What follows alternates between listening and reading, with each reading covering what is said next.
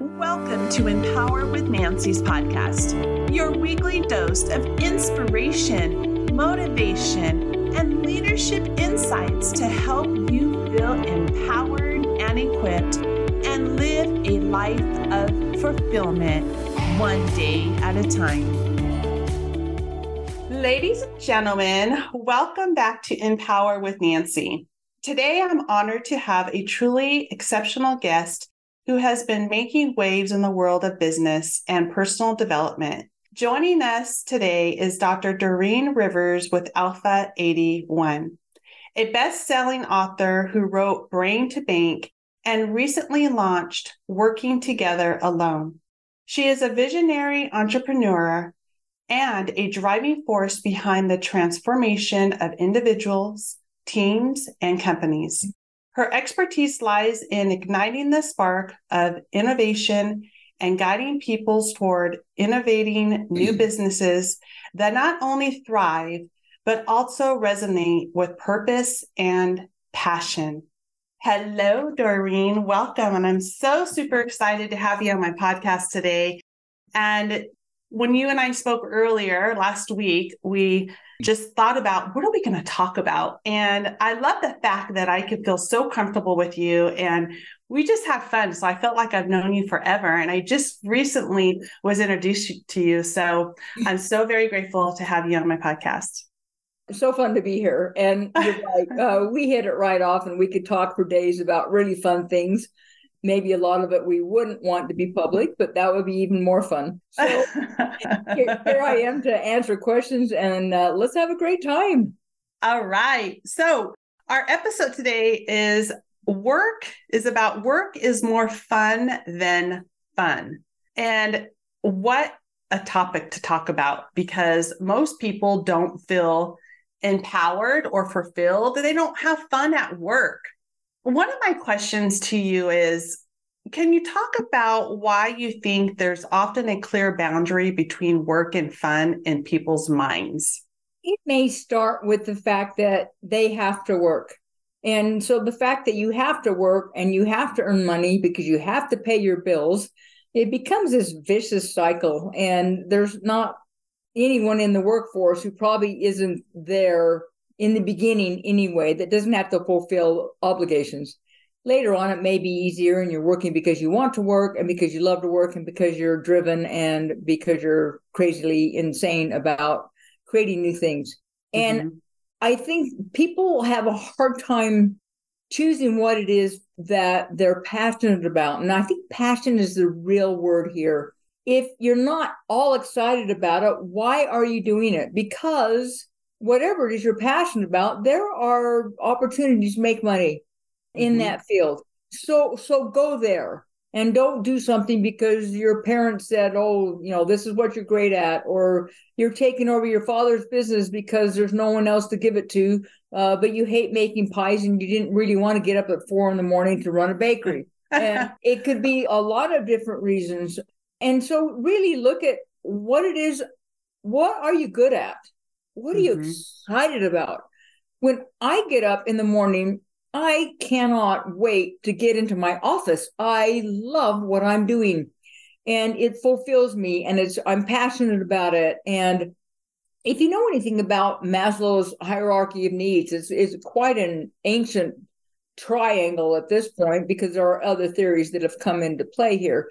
But really, basically, on the very lowest level, is we need to take care of food and housing and staying warm and and it's not until you get to the very top, which is the fifth level, it's called self actualization. And what that means is that you feel all warm and fuzzy about what you're doing.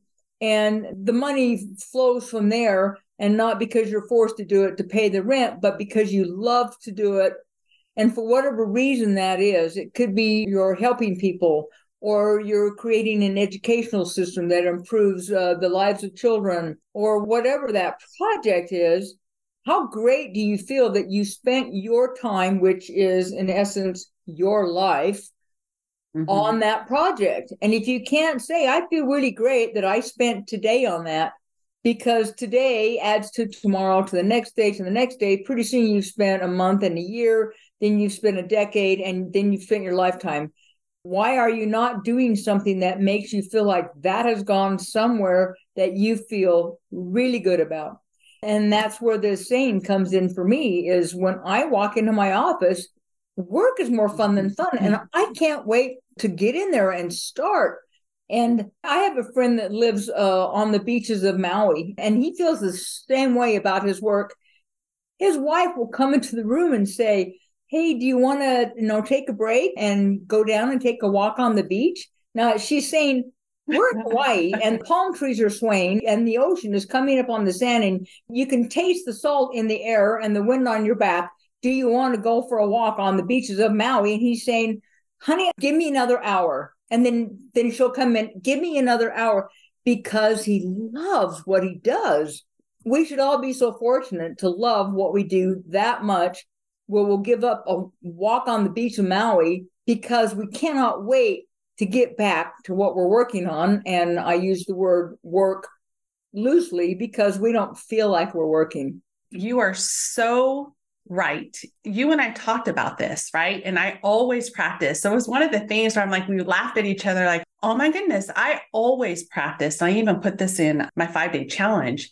And I've always extended this to employees and staff is it's so important to wake up in the morning when you put your feet on the floor and you're excited to go to work. Like it truly is. And now I have the opportunity to be able to just work from home for myself that I have been wanting to do this for years, right? Started coaching in 2019 and and now it's just magical. It's exciting. And the one thing that my family always says, you're always working, mom. And my husband will sometimes call me on his way home from work. Hey, do you want to go have dinner or let's go for a walk? No, I'm in the middle of something. Babe, just walk away. It's going to be there tomorrow. No, or if I do, as soon as I come home, what do I do? Come back in my office and I'm working. And next thing you know, it's like two o'clock in the morning. And I'm a workaholic, but when you enjoy loving what you do, it's it's not work. You're having what? Fun. At the end of that day, you don't feel like you've been in your office all day. You feel like it was an hour and you're thinking, oh my gosh, it's seven o'clock, it's eight o'clock. It's like, I've been here all day and I haven't even noticed the time flying. Wow, you really nailed it when your day goes like that. Instead of looking at the clock and going, is it five o'clock yet? Can I clock out yet? When can I go home? I don't mm-hmm. want to be here. That I can't think of a worse existence mm-hmm. than thinking that every day. And you're literally wasting every hour and every day in a place that you don't want to be, which means you're not contributing at the level you're capable of contributing. Yes. And so you they step back and you look in the mirror and you just say, this isn't working for me. What can I do differently? Mm-hmm. And you know, like you said earlier, is going in and enjoying what you're doing and not being how do i explain it? It's it's such a challenge to do what people do that they hate to do just to collect a paycheck. And so what are some of the challenges and boundaries that we can share to the audience to help them feel empowered and fulfilled in doing what they love to do? I think to realize first and foremost everyone on this call knows that every day matters so what are you doing with that one day? It's not like, oh, I'll look at this next year or I'll look at this in three years or look at it when the kids are out of school or in the rare instance where pensions exist, which they barely do anymore. Mm-hmm. Maybe you do have uh, 18 more months before you collect a pension from the army and you've been in there 18 and a half years and a year and a half gets you a pension for the rest of your life. Well, that's worth considering, but that's one in a million. And those mm-hmm. circumstances don't really offer themselves up in this day and age. They don't exist hardly ever anymore. And so you have to say every day does matter. And I think the big first thing to do is to decide where what would you rather be doing? Where do you want to go? Mm-hmm. And get a clear vision of that. It's not like I want to quit my job and I want to go somewhere else. Well, that's not going to get you anywhere because right. you don't know where you're going. So you have mm-hmm. to decide I wanted to start my own business in helping people with marketing. I've wanted to do it my whole life. I'm working for this marketing company. I'm clocking in. People are bossing me around. Uh, they don't like my ideas. They don't appreciate who I am. And I wish I had my own agency. And but I don't have the guts to walk away and not have a paycheck. So I'm stuck here. And it's like you're never stuck anywhere. Mm-hmm. So you have to decide what's more important, what you want to do, be passionate about it, and feeling the freedom of all of that, or sucking it up every day. Which you there's a choice there. Which one do you want? And right. you have to be clear on what you want. As soon as you decide that, now you can make your game plan.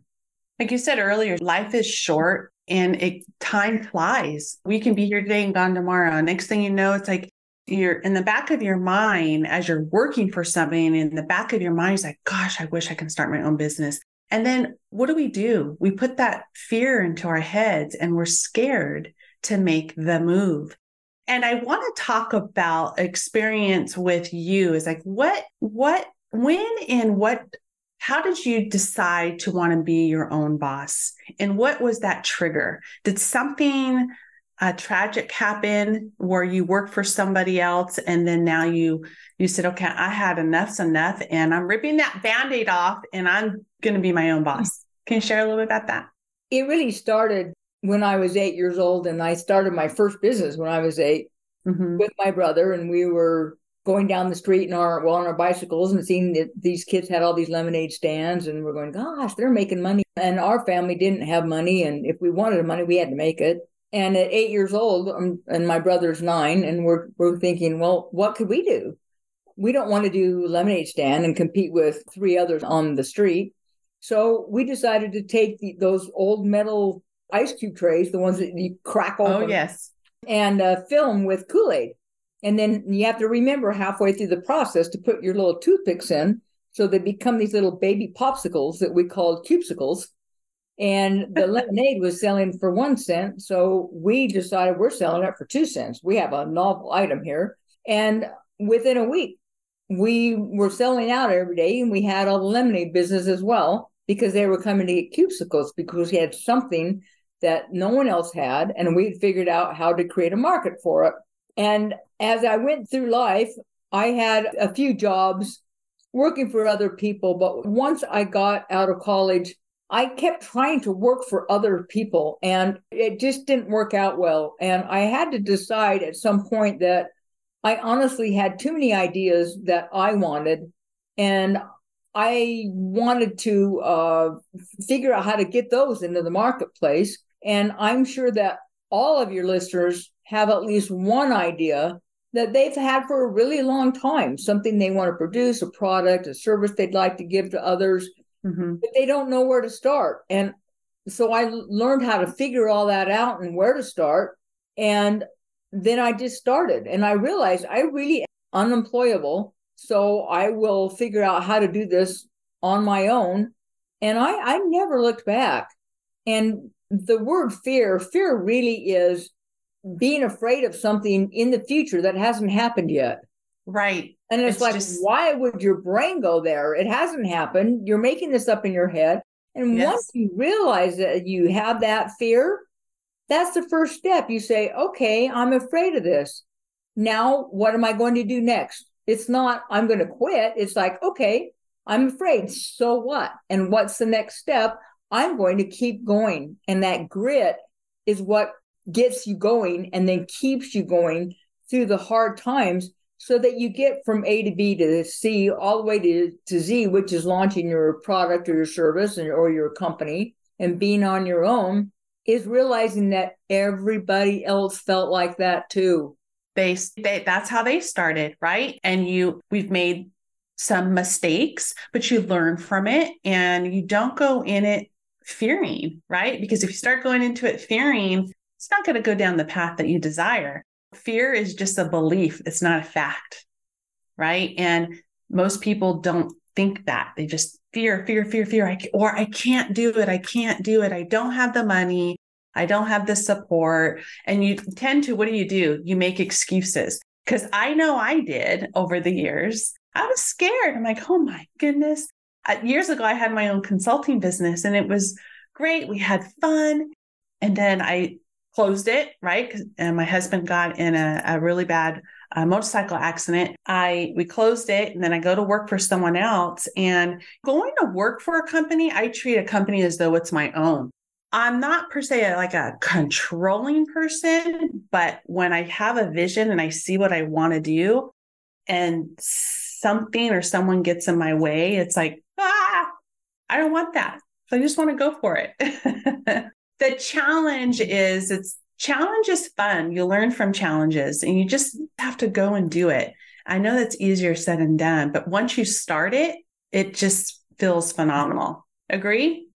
Agreed, agreed. Here's a really good lesson I learned along the way. I, I tell this story in my book, Brain to Bank. And I went to a, a personal awareness kind of a retreat for a week, and it was up in the mountains. And we did all these uh, recreational things and rappelling and all these things that, was, that are geared to have you overcome your fear.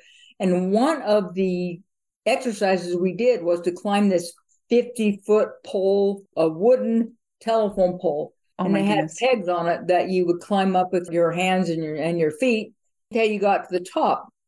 And you, you had a harness and you had a helmet on and all the safety was there. And I sat at the bottom and I watched a couple of people go up that pole.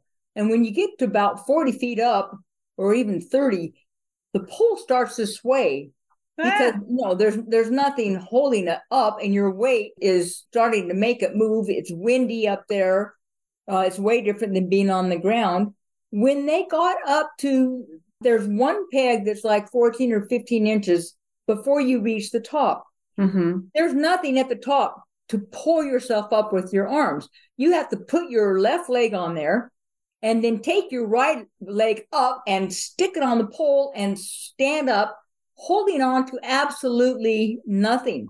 So people would get up to that last rung and they would just hang there for minutes 10 minutes, 20 minutes. I watched one woman sit there for almost an hour Oh no, she didn't. herself into putting her other foot up there.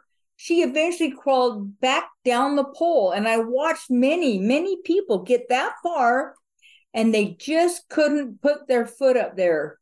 And I'm thinking two things: one, I'm not doing that, mm-hmm. and two, what's the worst thing that can happen? I try to put my other foot up there and I fall down and the wires catch me and I get back in line to do it again. again. That's the worst thing that can happen. Starting your own business is the same way. Put your other foot up there. If you fail, get back in line and climb again. And it was the most poignant lesson I ever had about getting over your fear and realizing it's not fear. It's just a lesson you've learned about how not to do it. Now get back in line. Mm-hmm. That very powerful.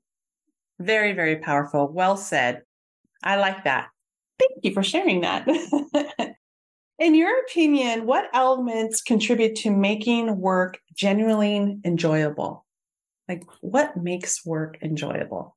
I think everyone will agree that if you like what you're doing and you're passionate about it, it's enjoyable. enjoyable. The other mm-hmm. thing that really helps, there's a phrase called being in your zone of genius. And, and what that means if you is that you've chosen something you're really good at, you're inherently good at.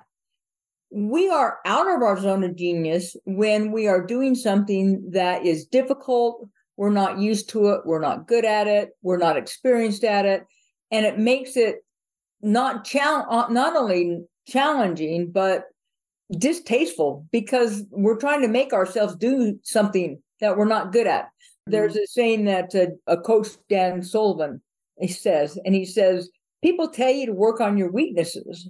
And what happens when you work on your weaknesses is that you get strong weaknesses. He said, work mm-hmm. on your strengths.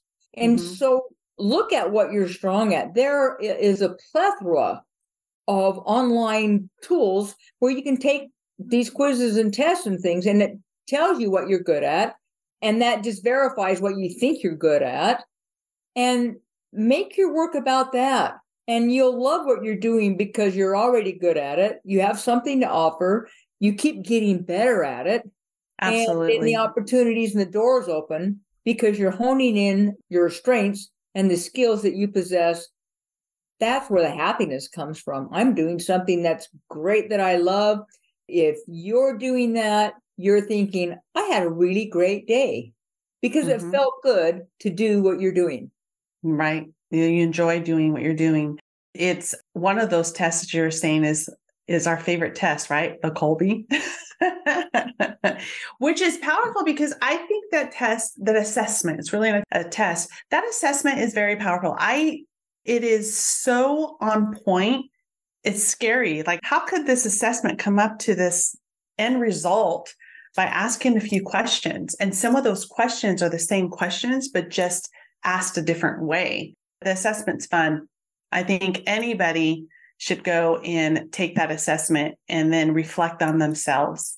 The other thing is getting everyone's scared to get out of the comfort zone. Everyone's very comfortable what they're doing and they don't want to bother it, right? So get out of your comfort zone because it really does feel good. There, there's, um, no, there's no growth in that, right? There's no. no growth in just staying where you are. Yes, agreed. Many people, in my opinion, during pursue careers they think will be financially rewarding, but not necessarily enjoyable. How can individuals strike a balance between financial security and finding work that brings them joy? Because even though we've talked about the enjoyment, people worry about the financial piece, which is normal, right? We all do. Make sure that we could pay our bills. But how do you get out of that, of taking the next step in doing what you love to do? And they may have to take a step back financially. I think it's almost by switching the fact that people look for jobs that are financially secure and then they try to like them. Mm-hmm. So, what if you started with what you really like and then try to find a job that matches that? When Agreed. you do that, you'll become really proficient at what you're working at because you already love it and you're going to get better at it. The financial opportunities come from becoming better and sticking with it and honing in your skills and getting those experiences that move you from platform to platform as you go along that trajectory. Mm-hmm. Mm-hmm. Great. That's Definitely well said. Could you discuss a time when you witnessed someone shift their perspective from seeing work as a chore to experiencing it a source of joy? And I'm sure you've probably run into that with your clients that you help, right? there are a lot of clients. I work with companies quite a bit. Mm-hmm. And I brought on an assistant who had graduated from college and he needed a job and he needed any job, but he wasn't sure this was going to be fun, but he took it like everyone does for the money, right? Absolutely. We had enough experience at that company that we could see what he was really good at. And we were able to provide him opportunities to utilize those skills. A lot of companies don't take the time, but companies these days actually have that EQ where they're looking at what is this person good at? Let's find a good fit and let's give them things that they're really good at. Because at the end of the day, that benefits the company as well as it mm-hmm. does the employee. And so we gave him, and I actually created some job titles for him that didn't existed that he became really good at. And he later was able to use those skills to uh, apply and get his MBA and then get another job from there. But it all came from okay, what are your skills? What are you really good at? Let's figure out how to use those in the company. A lot of times it's backward. Most of the time it's backwards, right? Correct. Correct. There's this big list of what we want on the job listing. And then if you don't put those in your resume Posting and in your cover letter, they, the computer yeah. pops you out and yes. or knows you ever existed. So you have to play the game of, oh, I have all these skills. I love this once you get there, it may or may not be anything like what that job listing is. So be very clear about what you're great at and save it for the interview. Mm-hmm. If you have to go through the job posting way of doing things and save it for the interview and at, you ask the questions. what opportunity would I have to be able to do this and this and this? And get your answers there before you even start instead of trying to put a fit the box square, square peg in, into the round yep. hole. Let's say, here's the round peg. Where can I fit that in your company so that you can maximize the great skills that I have to offer you? Mm-hmm. You know, you nailed that because it, most companies do. You they interview, they look at your resume, right? Like you said, nowadays it goes through a machine, and and if something didn't wasn't on your resume, you're pushed to the side and you just push someone to the side that could be a phenomenal candidate for your organization. So it was always important for me when I interviewed somebody is the real basics. When you're interviewing, right, for a company or for a job and you don't have the eye contact, right? You're looking off to the side or you don't have that personality. You may not have to be a cheerleader or what have you, but if you could see this person has quality knowing that they're trainable, you can bring them in the organization, they have a great attitude, they're a team player. Interviews tell a lot. Even if you're not a good interview, you can kind of sense this person's going to be a really good worker, right? Good employee. And then you learn on the job. Most of us learn on a job, and we most of us don't fit every single description of that job posting. You go in, see if you're a good match to the company, the culture. And if you are, sky's the limit. As long as you are a team player and you're willing to learn, learning on the job is the best, regardless of background of college, career, or, or what have you, having an MBA, all that is really good. But it at the end of the day, it's all about you and the type of person and character you are. So you definitely nailed that. And most organizations don't look at that anymore, which is a little disappointing, but all day long I will mm. hire someone who's excited and passionate and enthusiastic and positive yes. over someone that has a ton of skills because you can always teach skills, but you can't teach attitude. A hundred percent. Character and attitude comes in. That's everything. You can learn the rest of it. Mm-hmm. Mm-hmm. Girl, just love you. you get it. And in our society today that often values busy nest and hustle culture, right? How can we encourage people to prioritize and seek out work that aligns with their passion? And I know it kind of goes a little bit about like what we talked about, but sometimes it's something that you may want to do. Like it seems exciting, but you're really not passionate about it. Should it just really be if you're really passionate about doing something, just go for it, do it, and enjoy it and have fun at the end of the day, right? I think so. And I don't think it needs to be something you choose for the rest of your life. Go test drive it.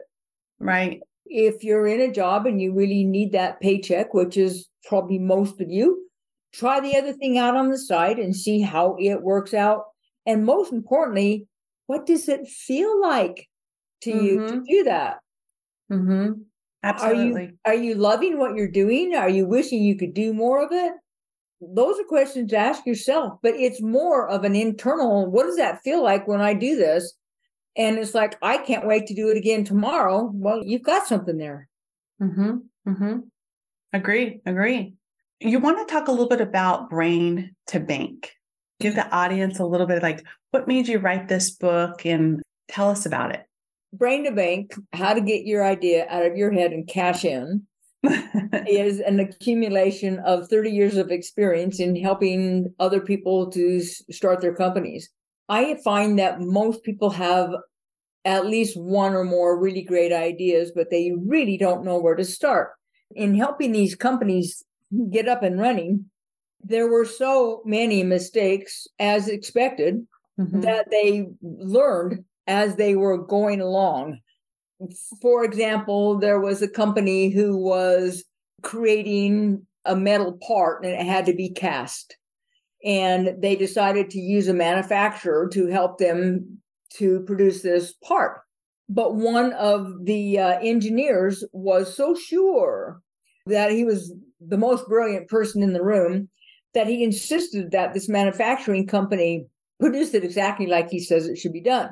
And the manufacturing company, who does this all day long and has seen everything under the sun as far as what works and what doesn't, couldn't persuade him to what about this, what about that. That he wouldn't listen to their suggestions. And we call that designing for manufacturing, DFM.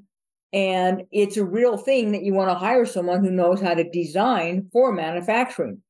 Mm-hmm. This guy that was uh, in uh, the C suite of this company just kept saying, I know what I'm talking about, and I want you to do it this way. And so they made him sign a waiver that said, okay, we are do it exactly like you say, and sign here. And at the end of the day, uh, this guy was given boxes and boxes of a million different metal parts that ended up being boat anchors for something else because they were insufficiently designed. That's just a, it cost the company millions, millions because mm-hmm. this guy mm-hmm. had an ego where he wouldn't listen to other people. There is a story in every chapter about what someone did wrong. And I tell these because they are real stories about real startups that happen and can happen again and will happen again over and over. So I say, here's what they did. And at the end of the day, it cost them time and or money and maybe their company. So now do this instead. And it really is a true roadmap that takes you for the concept of idea to commercialization and actually making money with it and you're going to do your business plan and here's how to do marketing and here's how you set up your entity. Do you want an llc do you need a corporation? Here's what to do. There are 17 chapters and at the end of every chapter it's like okay now you've read about manufacturing. Here are the things that you need to do for your own company. Do this this and this and write it down. And by the time you've done that through those chapters you've created your company and your plan and everything that goes with it. And you should be able to launch your product or service. And it just makes it easy because now you know where to start. People don't know where to start. Here's where mm-hmm. you start chapter one. Now right. do from chapter one. And they overthink it, right? Like, oh my, where do I start? You, I love the books that you wrote. And I haven't, I started to read The Brain to Bank, which I'm loving it. Then I stopped. And last night, your new launched book, um, Working Together Alone, was amazing. I finished the book in like an hour and a half. I could not put it down, right? And it was so simple. And just the way it was written, and then you gave pictures, and you were yourself in this book. You were not portraying somebody that you were not, and you made it simple. And so what is working together alone all about? The virtual assistant. So I'm going to give you the floor to talk about it because, girl, I loved it. And I looked at it, I'm like, oh my gosh, I'm overthinking that. That was simple. She just literally spelled everything out in this book that I was ready to run downstairs. As I told you before, I was ready to work and start, like you said, get to work. and I was ready to run and, and start this virtual assistant as I've been thinking about getting the right person. And like you said, interview multiple of them. Look at the company, make sure they're in compliance and don't overthink it. And they're pretty much an extension of you. And you don't have to do a whole lot of training, just don't overthink it. And I want you to talk a little bit about this new book because it, I'm definitely going to give you some high ratings on Amazon because it was really good. Thanks for doing that in advance. But, um, I found when I would start companies, one of the first things that people tend to do is hire people in house too soon. And mm-hmm. what that mm-hmm. gives you is overhead and payroll deadlines that you have to meet every two weeks or every week or every month, however you've set that up. And people rely on you for that because they're expecting their paycheck every two weeks. So they can pay their rent and buy food and whatever else they need it for. And people bring people on too soon thinking that everyone has to be in house. They mm-hmm. don't. It's one of the best tools of this day and age, which keeps getting better, is being able to hire other people that don't work for you to work for you when you need them. So, for example, if I'm going to create a video that's a, a sizzle video, one minute video, and it's going to tell you all about Brain to Bank, and I'll put it on my website. Well, in the past, you would have to have all this in house production studio or hire a whole production studio. Instead, I was able to hire an editor, someone who does sound effects, somebody who could do the narration for me, mm-hmm. and then someone to go find all of the pictures to put it together for a one minute video. In the past, I would have to have all those people under my contract or hire a studio that cost me a ton of money. Instead, I had four different people in four different countries mm-hmm. with four different cost breaks to pull this together for me. All I had to do is be a general contractor on a house and be over the whole thing and just make sure everyone's doing their job so the house or the video or whatever it is turns out perfectly. And I got to choose every single one of those to be different every time I did a video if I wanted to work for someone different on that, or it's a different project and you need someone that writes copy or someone to do the graphic designs.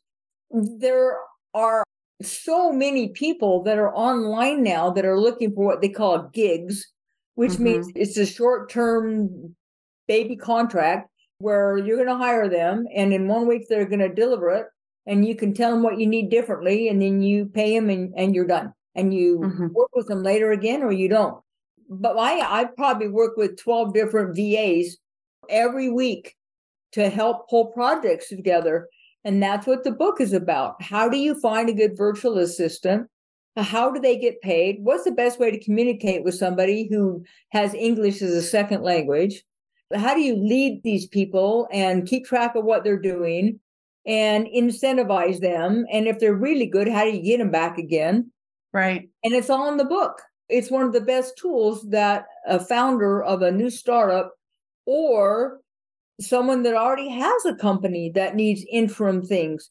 It's just a great way to conduct business and hire people when you need them for what you do without the overhead.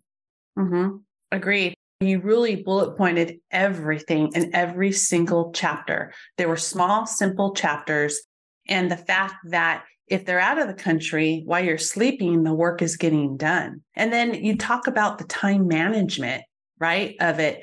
What are some of, in a nutshell, what are some of the suggestions on how to go about hiring a virtual assistant?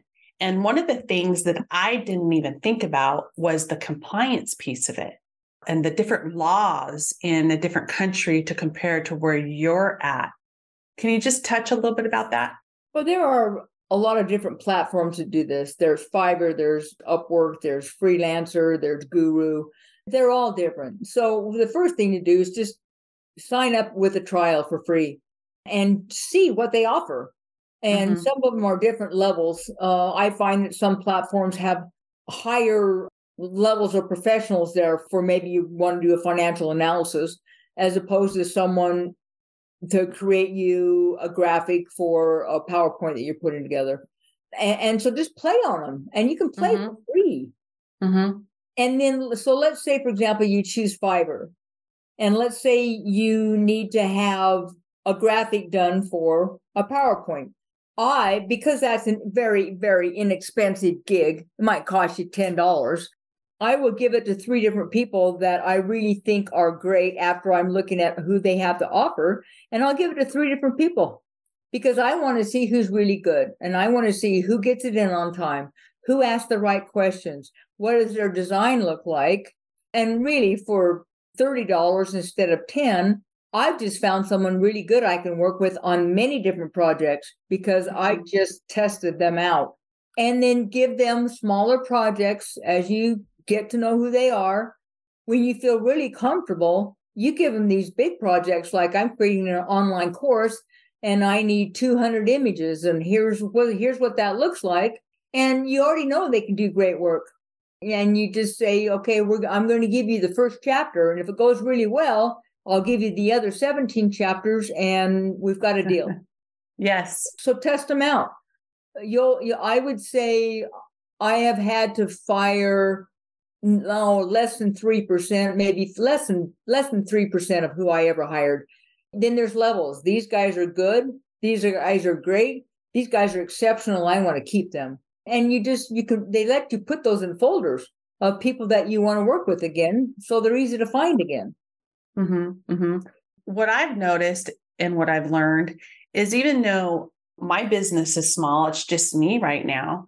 I am constantly busy. So all the the admin work and the postings and the reels and the stories. I mean, I have to do my reels and I have to do my stories and I have a really good marketing person, but there's so much the newsletters, right? My different courses that I'm doing. And I look at that and say, I'm up so late at night and I'm starting my business. You know, I don't care if you're just in it for a couple of months hire that virtual assistant, like you say, for very minimal. You don't have to worry about that overhead. And the most expensive thing or the worry in, in any business is marketing and payroll, right? That's the most expensive thing. So now the virtual assistants are amazing. They I don't look at a lot of people are thinking, oh my goodness, they're gonna virtual assistants and AI, they're going they're going to really a lot of people are going to be without jobs.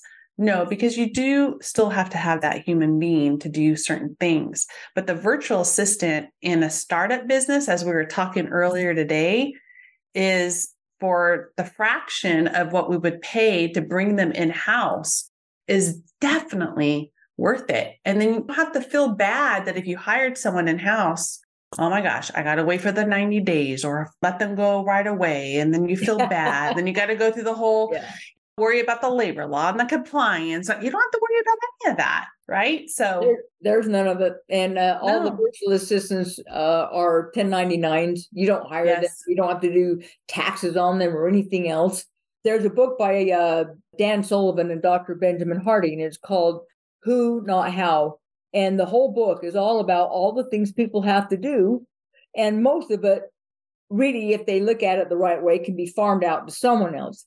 So when you get a project that's overwhelming, you don't say, How am I going to get this done? You say, Who can I get to do this?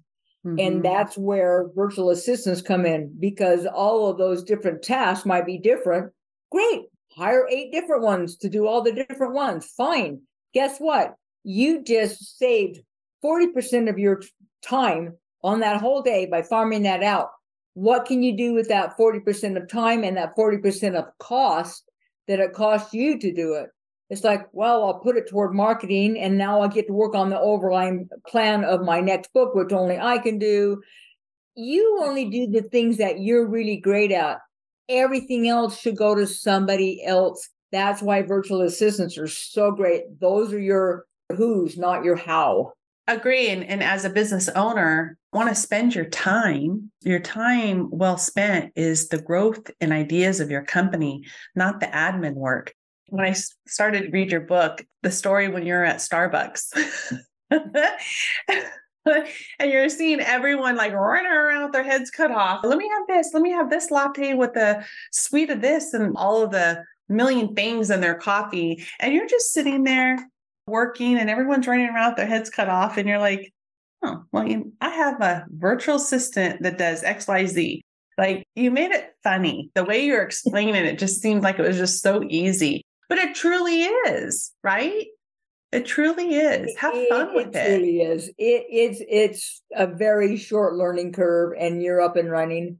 And the more you do it, the better you'll be at it, and you'll be able to discern who's really great right off the bat which makes you even better and faster and more efficient at what you're doing. Mm-hmm. Yes, just start. It's like everything Absolutely. just start. well, this was a pleasure. And Dorine, I am so very grateful to have you on my podcast. This was fun. And I really look forward to working together and just bouncing ideas off and leading a journey together again, thank you so much for being on this podcast today. And I want to end with everyone can find your books on Amazon, right? And even the newest book, Working Together Alone. So yeah. I would suggest listeners, for those who are listening to this mm-hmm. podcast, go and buy Brain to Bank and Working Together Alone. They are phenomenal books. And I will leave with a simple with true appreciation and gratitude, Nancy Davidson, and Dorine Rivers. Thank you for listening to my podcast. If you enjoyed this episode, please subscribe, leave a rating and review, and share it with a friend. To connect with me and get all the behind the scenes content, you can follow me on Instagram at Empower with Nancy and visit my website, https semicolon forward slash forward slash empowerwithnancy.com to learn more about how coaching with me can significantly enhance your life and business. Thank you for listening and have a wonderful day. See you next time.